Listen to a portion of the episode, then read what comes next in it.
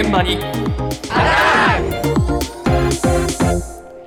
朝の担当近藤香織さんです。おはようございます。おはようございます。毎週月曜日は東京新聞との紙面連動企画です。はい。今日は先月の27日から始まった文化庁の京都への移転、これについて取り上げたええ。こちら特報部の記事に注目しました。はい。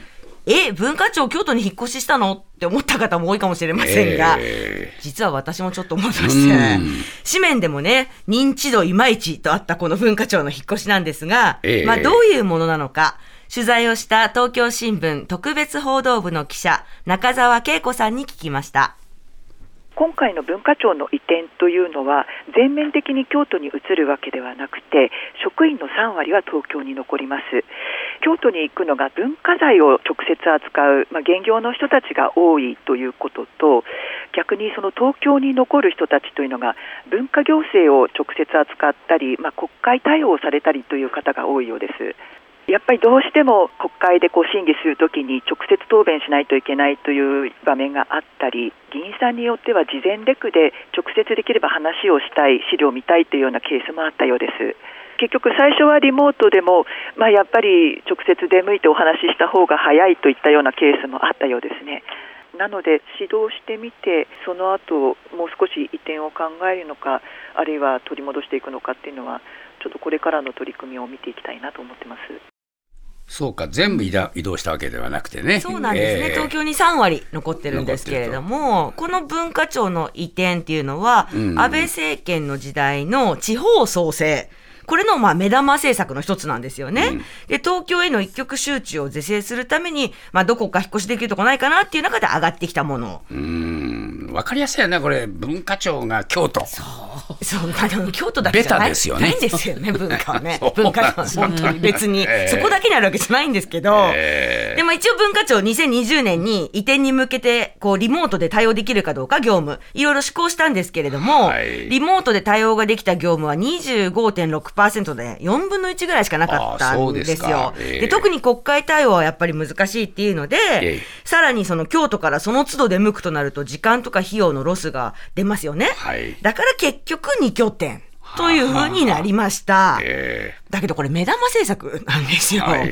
だから中澤さんね、今後、省庁移転は広がるのかどうか、他の省庁にも聞きました。ええ例えば子ども家庭庁。はい子供をめぐる問題って東京だけじゃないですよね、もちろん。えと思ったんですが、法案提出が多い庁になるだろうし、国会でも細かい説明を求められる場面が多いので、ええやはり東京にいた方が、点々点と。後ろ向きなんだな、そうなんですよ。えーだけどこれはもう、えー子ども家庭庁だけじゃなくてどこの省庁だって同じ構図になってますからね。そういうことなんですよ。ただ、全国どこでもテレワークができる状況だといった大臣がいるところがありますよね。デジタル庁。ええはい。さらに中澤さんはそこも聞きました。デジタル庁は今のところこなしてはいて、その議員さんの対応ですとか、答弁作成ぐらいまではできるんだけれども、まあ、やっぱりその国会に出ていくっていう場面は、あのやっぱり実際にリアルで対応しないといけないというようなお話はありました。国会で大臣だけではなくて官僚さんも答弁されるかと思うんですけれどもその時にモニターに映し出してリモートでお答えするっていうのがまだできない状態になっているのでここはやっぱり国会の方も変えていかないといけないのかなと思うんですけれども。なかなか まあ確かにあの私たちもあの取材でもそうですけれども直接お話を伺った方がやっぱりリモートの画面通して伺う時よりもよくわかるっていうところはあるとは思うんですけれどもどこまでが必要なのかどうかっていう問題もあるかと思います。もうね、省庁移転はね、本気で考えない方がいいんじゃないの？これ。いや、本当に。それとね、地方創生ってあんま関係ないじゃん。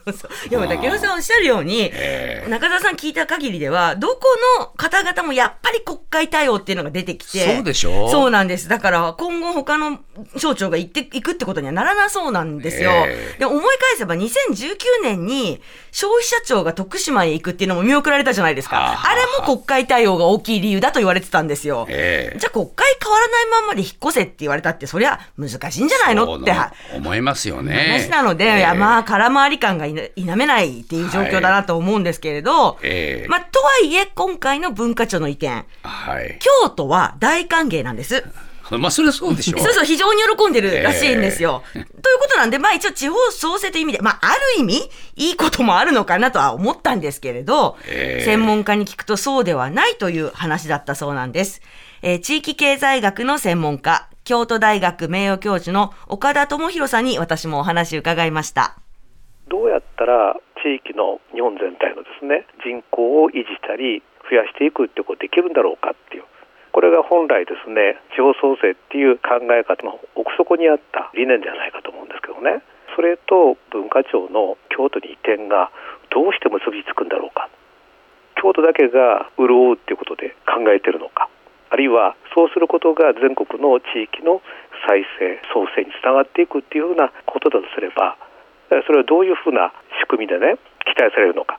この辺りのことが実ははっきりとしてないんですよね。東京一極集中最大の問題はですね中央省庁は東京に集まっているというよりも経済の本社機能が東京に集中してるんですね。でこの経済的な機能の分散をどう図るかが実は地方創生を考える際には大事なポイントなんです。そこをですね、まあ、メスを入れたりせずに中央省庁だけを一部移転をするっていうことで地方創生だっていうふうに言われるとこれは首をかしげざるを得ないっていういや、本当にそう思いますね。まさにおっしゃる通りという感じがしますよね。そうなんかね、言葉がかけ違っちゃってるんですよね。そうなんですよ。えでも先生がね、この文化庁の移転で、まあ若干人口が増えたりとか、取引が増えて潤ったとしても、いや、それは京都周辺のごく一部でしか起こらなくて、全体のものにはならないわけですよね。